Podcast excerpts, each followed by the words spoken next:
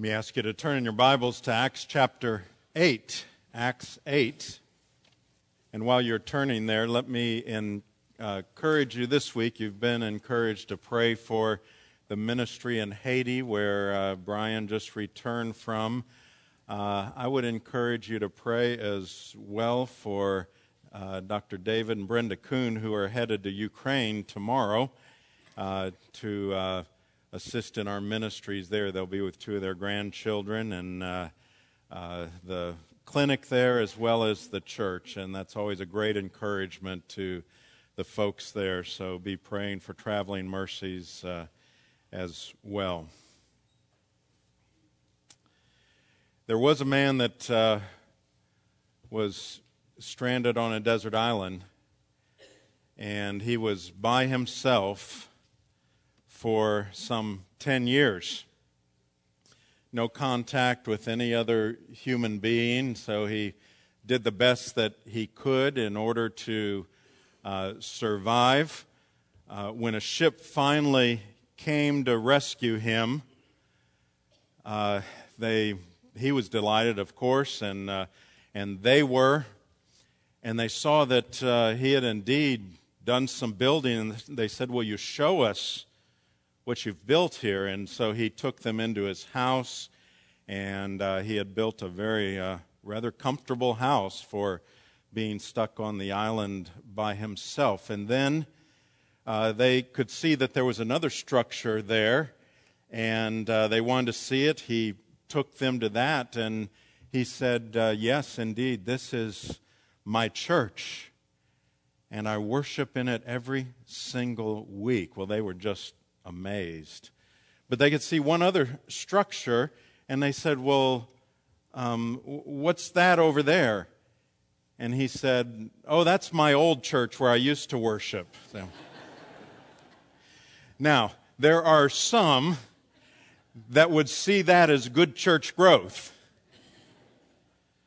You know, the you get mad and then you plant another church and then uh, you know the, the church is growing and, and that's the, the normal way for that to happen. And yet i'm pretty sure that's not what god had in mind in terms of growing his church. He said this I will build my church. I will build my church. And the gates of hell will not prevail against it. He didn't say, I'll build your church, or you will build my church. He said, I will build my church. Now, as we go through the book of Acts, we see him doing just that. Against the elements, against the evil one, and yet he continues to build his church. I want you to listen as I read this passage in Acts 8 and follow along. And I want you to ask yourself, how is he building his church here? What are his methods?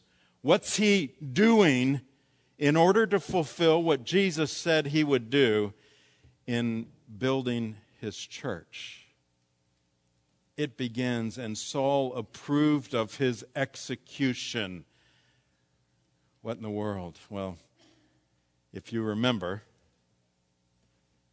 it's talking about Stephen's execution. And we spent a, a, a, week talking about that and, and what had taken place in terms of that, that opposition there. And Saul approved of Stephen's, his execution. And there arose on that day a great persecution against the church in Jerusalem, and they were all scattered throughout the regions of Judea and Samaria except the apostles. Devout men buried Stephen and, and made great lamentation over him, but Saul was ravaging the church and entering house after house. He dragged off men and women and committed them to prison. Now, those who were scattered went about preaching the word. Philip went down to the city of Samaria and proclaimed to them the Christ. And the crowds, with one accord, paid attention to what was being said by Philip when they heard him and saw the signs that he did. For unclean spirits came out of many who were possessed, crying with a loud voice, and many who were paralyzed or lame were healed. So there was much joy in that city. But there was a man named Simon who had previously practiced magic in the city and amazed the people of Samaria, saying that he himself was somebody great. They all paid attention to him, from the least to the greatest, saying, This man is the power of God that is called great. And they paid attention to him because for a long time he had amazed them with his magic. But when they believed, uh, but when they believed Philip as he preached good news about the kingdom of God in the name of Jesus, they were baptized, both men and women. Even Simon himself believed. And after being baptized, he continued with Philip and seeing signs and great miracles performed. He was amazed. Now, when the apostles at Jerusalem heard that Samaria had received the word of God, they sent to them Peter and John who came down and prayed for them that they might receive the Holy Spirit, for he had not yet fallen on any of them, but they had only been baptized in the name of the Lord Jesus. Then they laid their hands on them and they received the Holy Spirit. Now, when Simon saw that the Spirit was given through the laying on of the apostles' hands, he offered them money, saying, Give me this power also so that anyone on whom I lay my hands may receive the Holy Spirit.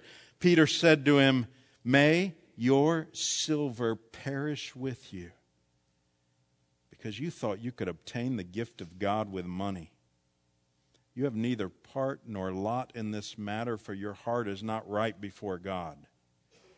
Repent, therefore, of this wickedness of yours, and, and pray to the Lord that, if possible, the intent of your heart may be forgiven you.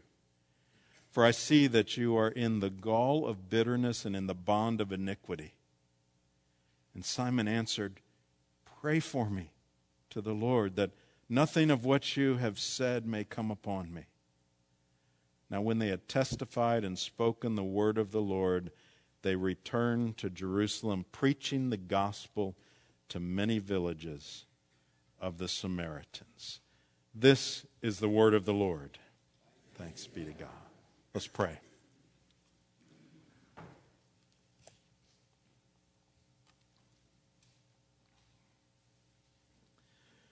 Lord, today will you teach us from your word how how you do see fit to build your church? Will you show us how that applies to us here at, at St. Andrews and, and in our lives? Show us from your word. We pray in Jesus' name. Amen.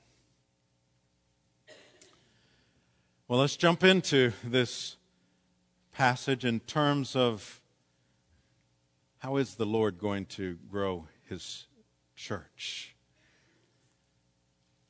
God often uses adversity to grow his church. He often uses adversity. Now, this was a horrible time for the new church, what we just read. If you can imagine the roller coaster, though, that, that they had been on uh, as a new church, many of the, the core of that church would have been there to see Jesus arrested, his trials, his torture, his killing on the cross, would have known or seen that he was there in the grave, imagine the feelings.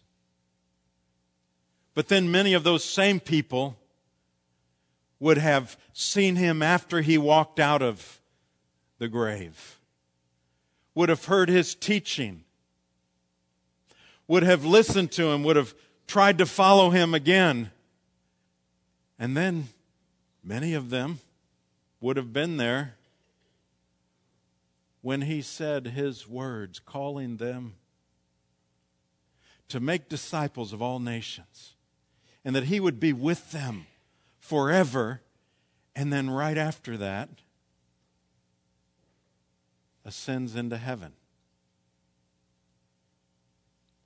And some of them would have been in, in that room waiting and thinking, okay, now what, what does this mean? The roller coaster that they were going through. And been there perhaps when they were there at the day of Pentecost.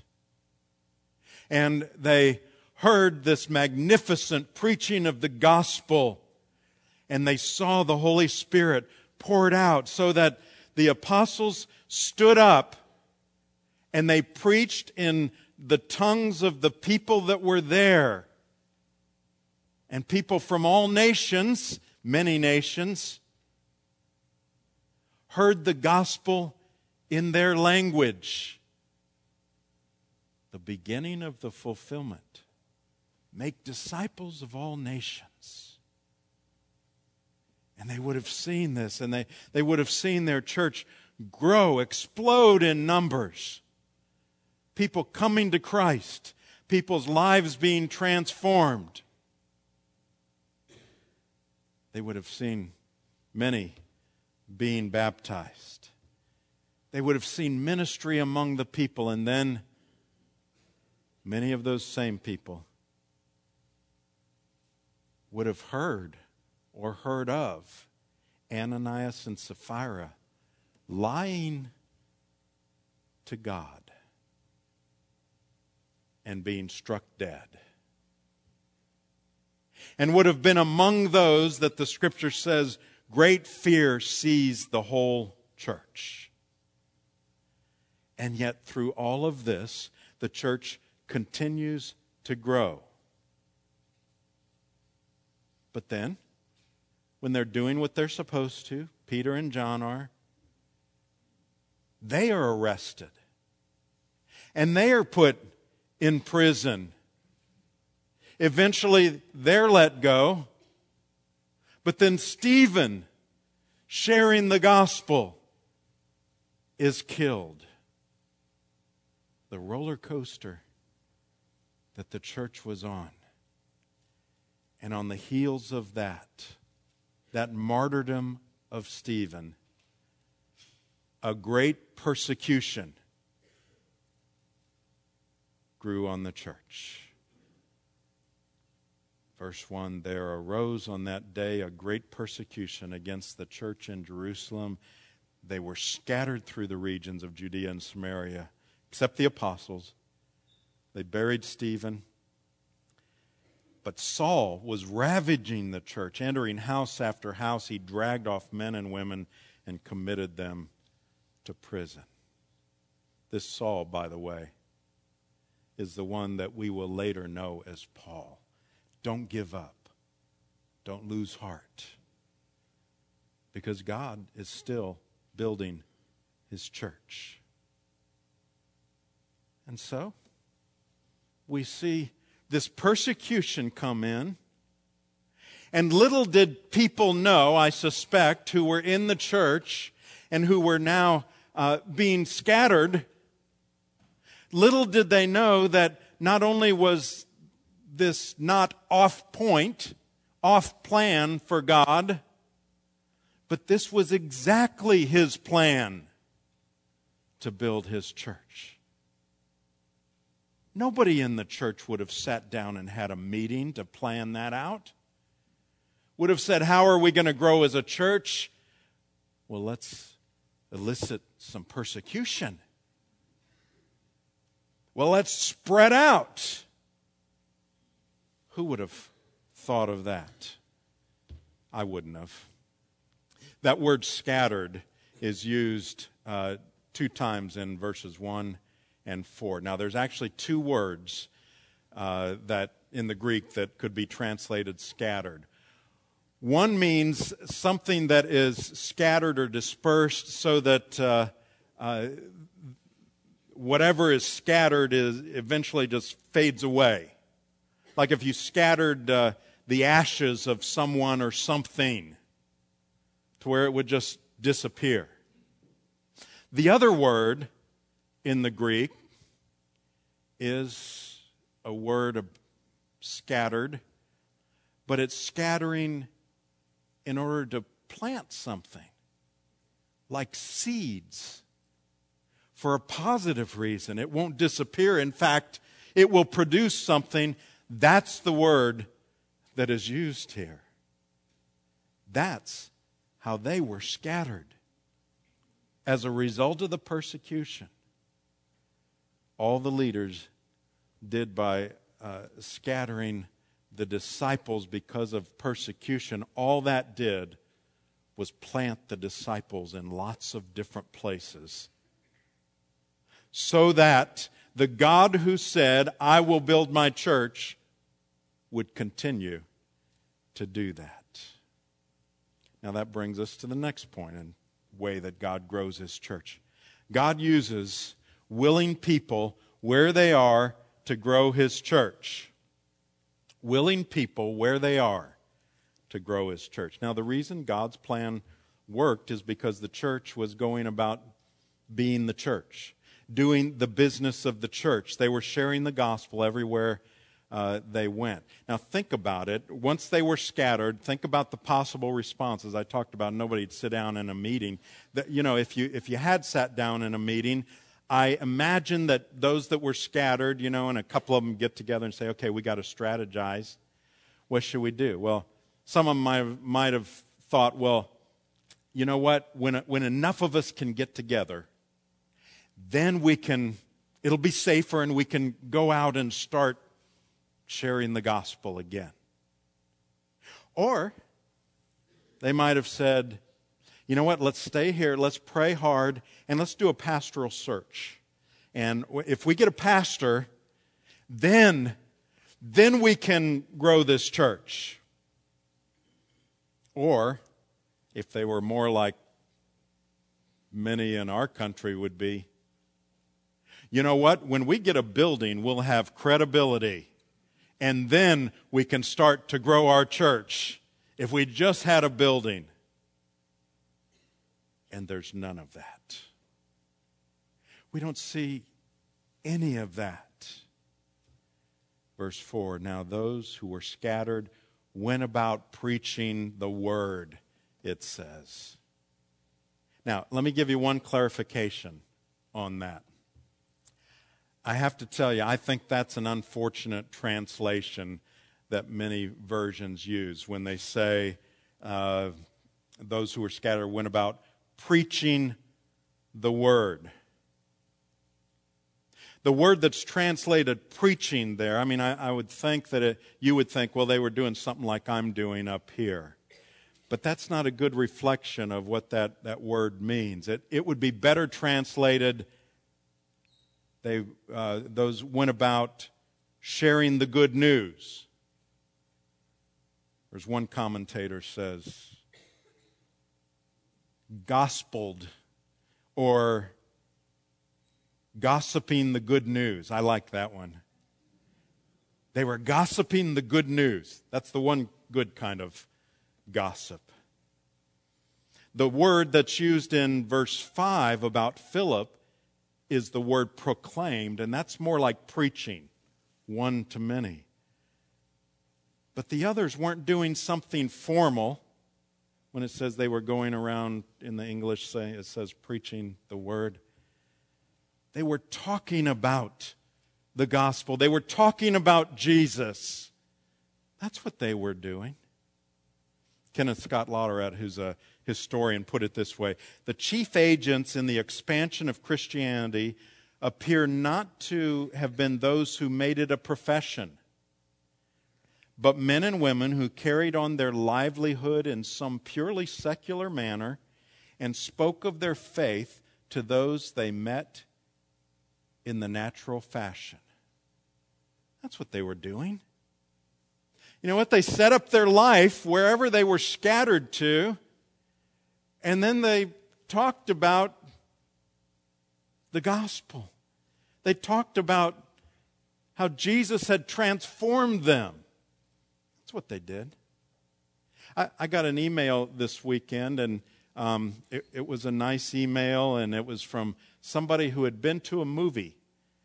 And uh, it was great. They had been to the movie, and I appreciated them including me in the email where they, they said, you know what, we went to this movie, and this was our expectations, but it was a very good movie. I'm sending this out to all of uh, the, the people that are on my email address book and, and so on. And, uh, you know, if you get a chance, I, I, I recommend this.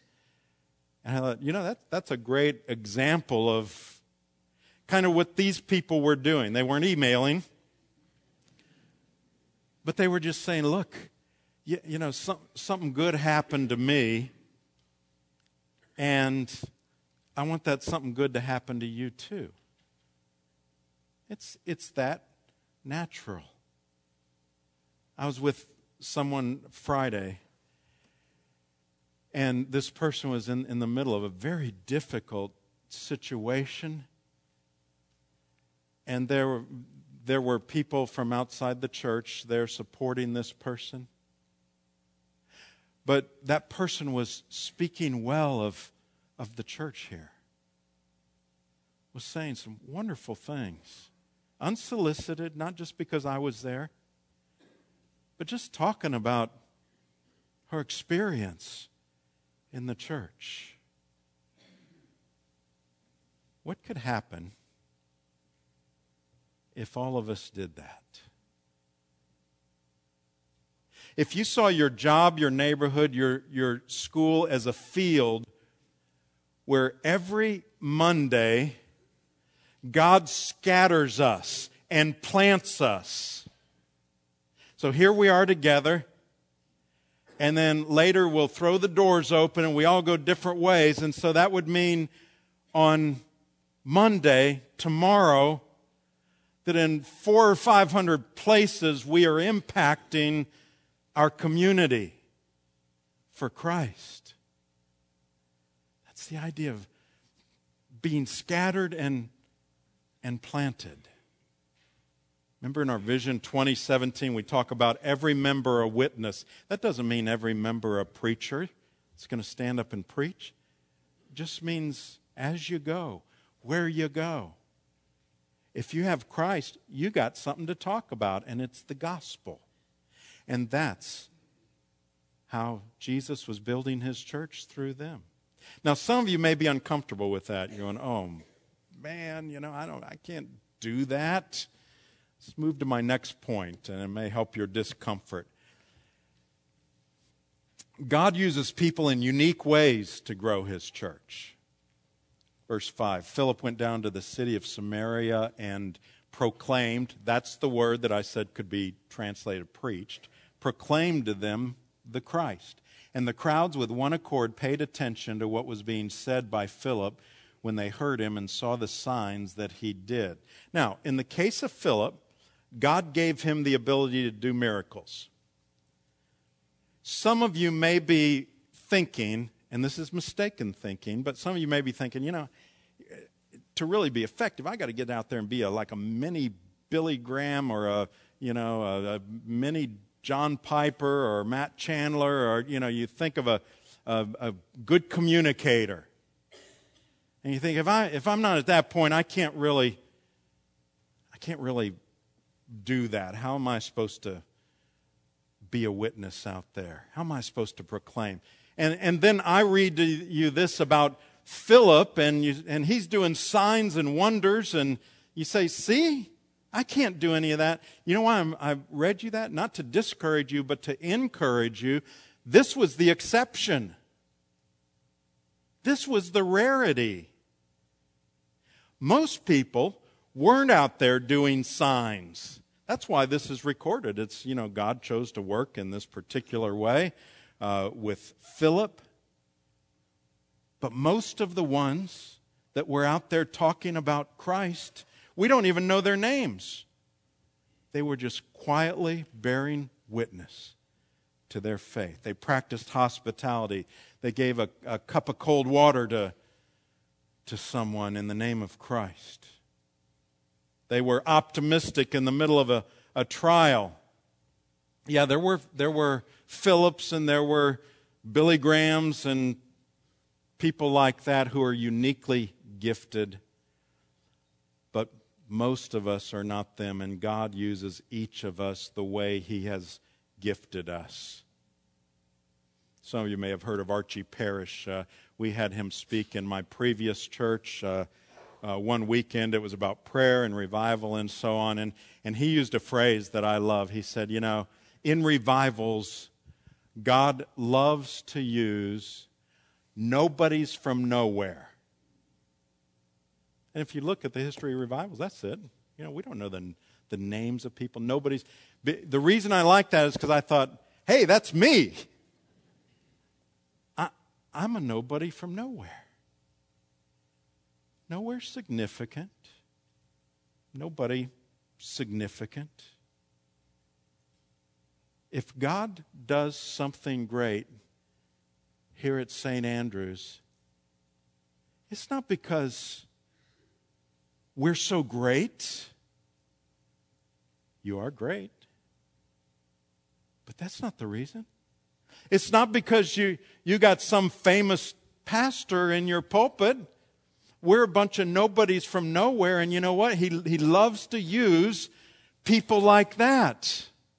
And so if he chooses to do something great here, he's the one that's going to get the glory. And that's how he loves to work. Now, with that being true, there's a stark reminder in this passage. And that is that God does not need and will not tolerate the ways of the world to grow his church. He doesn't need it, and he won't tolerate it. You know, you can get a doctoral degree in church growth at one seminary, maybe more by now. There's all kinds of methods out there. There's, there's uh, hundreds of books on church growth. And you know what? Some of them are very good. But some of them are nothing but, you know, the, the, the way somebody would grow their business and trying to translate it into so if you do that inside the church, then, you know, we can grow our church too. We, we see an incident here um, with, with Simon. And well, let me just read verse 17. They laid their hands on them and they received the Holy Spirit. So this is the, the real gift. Verse 18.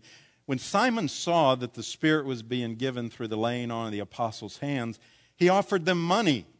This is where that, that term simony comes from, you know, offering to pay for an office or a gift of God. Um, he offered them money, saying, Give me this power also, so that anyone on whom I lay my hands may receive the Holy Spirit. Peter's reaction, it was the right reaction. He said, May your silver perish with, with you, because you thought you could obtain the gift of God with money. you see, that's not what it's about. It's not about manipulating people, tricking them in order to get them in the kingdom. That doesn't really work. It's, it's the world's way of doing something. Now, I suppose someone could ask the honest question of us here at St. Andrews in terms of our outreaches. Someone might say, well, okay, you just said that you don't need to use the world's methods. Why do you have a fall festival this year? It's on Halloween. And jumpy things for the kids and that kind of thing just to get people here. Or they may say, why do you have a Palmetto Artist Series? And, you know, I understand why the Gettys are going to be here, maybe someone would say, but what about the secular things you do? Quote, secular. And we've got real reasons for those things, but someone could ask that question. What's that have to do with, with building the church? Or someone might say, why would a church host a car show? or an art show? Someone could ask that question. It's a legitimate question to ask, or even have an open house. Each of these fit with our desire to be a friend to our community and a positive influence on our community. But look, if we stopped there, if we stopped with just saying, we want to be a friend to our community, that's all we had to offer, then all, all we'd be doing is gathering crowds, gathering a, a cluster of, of people. And that isn't building the church. But here's the difference. We want to be a friend to our community so that when God works in the heart of people and, and uh, shows them their need for Christ or for a church, that they say, We've got a friend already. You know, they, they care enough about our community that they don't just have, remember my term, drawbridges over there but they've built bridges out to us so that we can easily come in. And you know what? We've got people coming on Wednesday night to our ministries on Wednesday night that the first time they set foot on our property was for a car show. And we have people here this morning where that's the first place they ever came into our building. That's the point. That's the idea.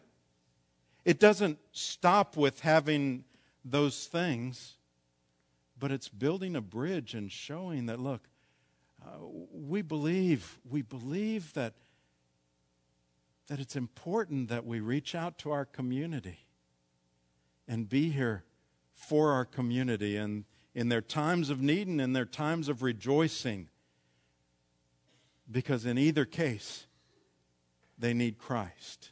So, what's all this mean to me, to us, to you? Well, I hope the first thing you get out of this is that whatever Jesus says can be believed. And that's going all the way back to when he said, I will build my church. And it looked like he didn't have the tools to do it. It looked like the evil one was winning by causing them to be scattered, and yet nothing stopped it. The church continued to be built, and it continues to this day. He protects the church from the attacks of Satan, and the church thrives. You think you could believe someone like that? You can. But here's the thing the church is not just an institution. And it's certainly not just a building. When I say, he, uh, when he said, I'll build my church, when we talk about the church, don't, don't think of the building, but it's people, it's us. When he shows he'll grow it and he will protect it, he, will, he is showing that He will protect us from the evil one. And we can count on that. There is nothing that could stop him from building his church, and we are his church that he is building. Listen to what Paul said in 1 Corinthians 3 I planted, Apollos watered, but God gave the growth. That's how churches grow. So neither he who plants nor he who waters is anything, but only God who gives the growth. He who plants and he who waters are one, and each will receive his wages according to his labor. Listen to this part. For we are God's fellow workers. You are God's field, God's building. You are God's field, God's building. Let's bow together. Thank you, Lord, that you said you will build your church and for the fact that we are your church. Will you build us?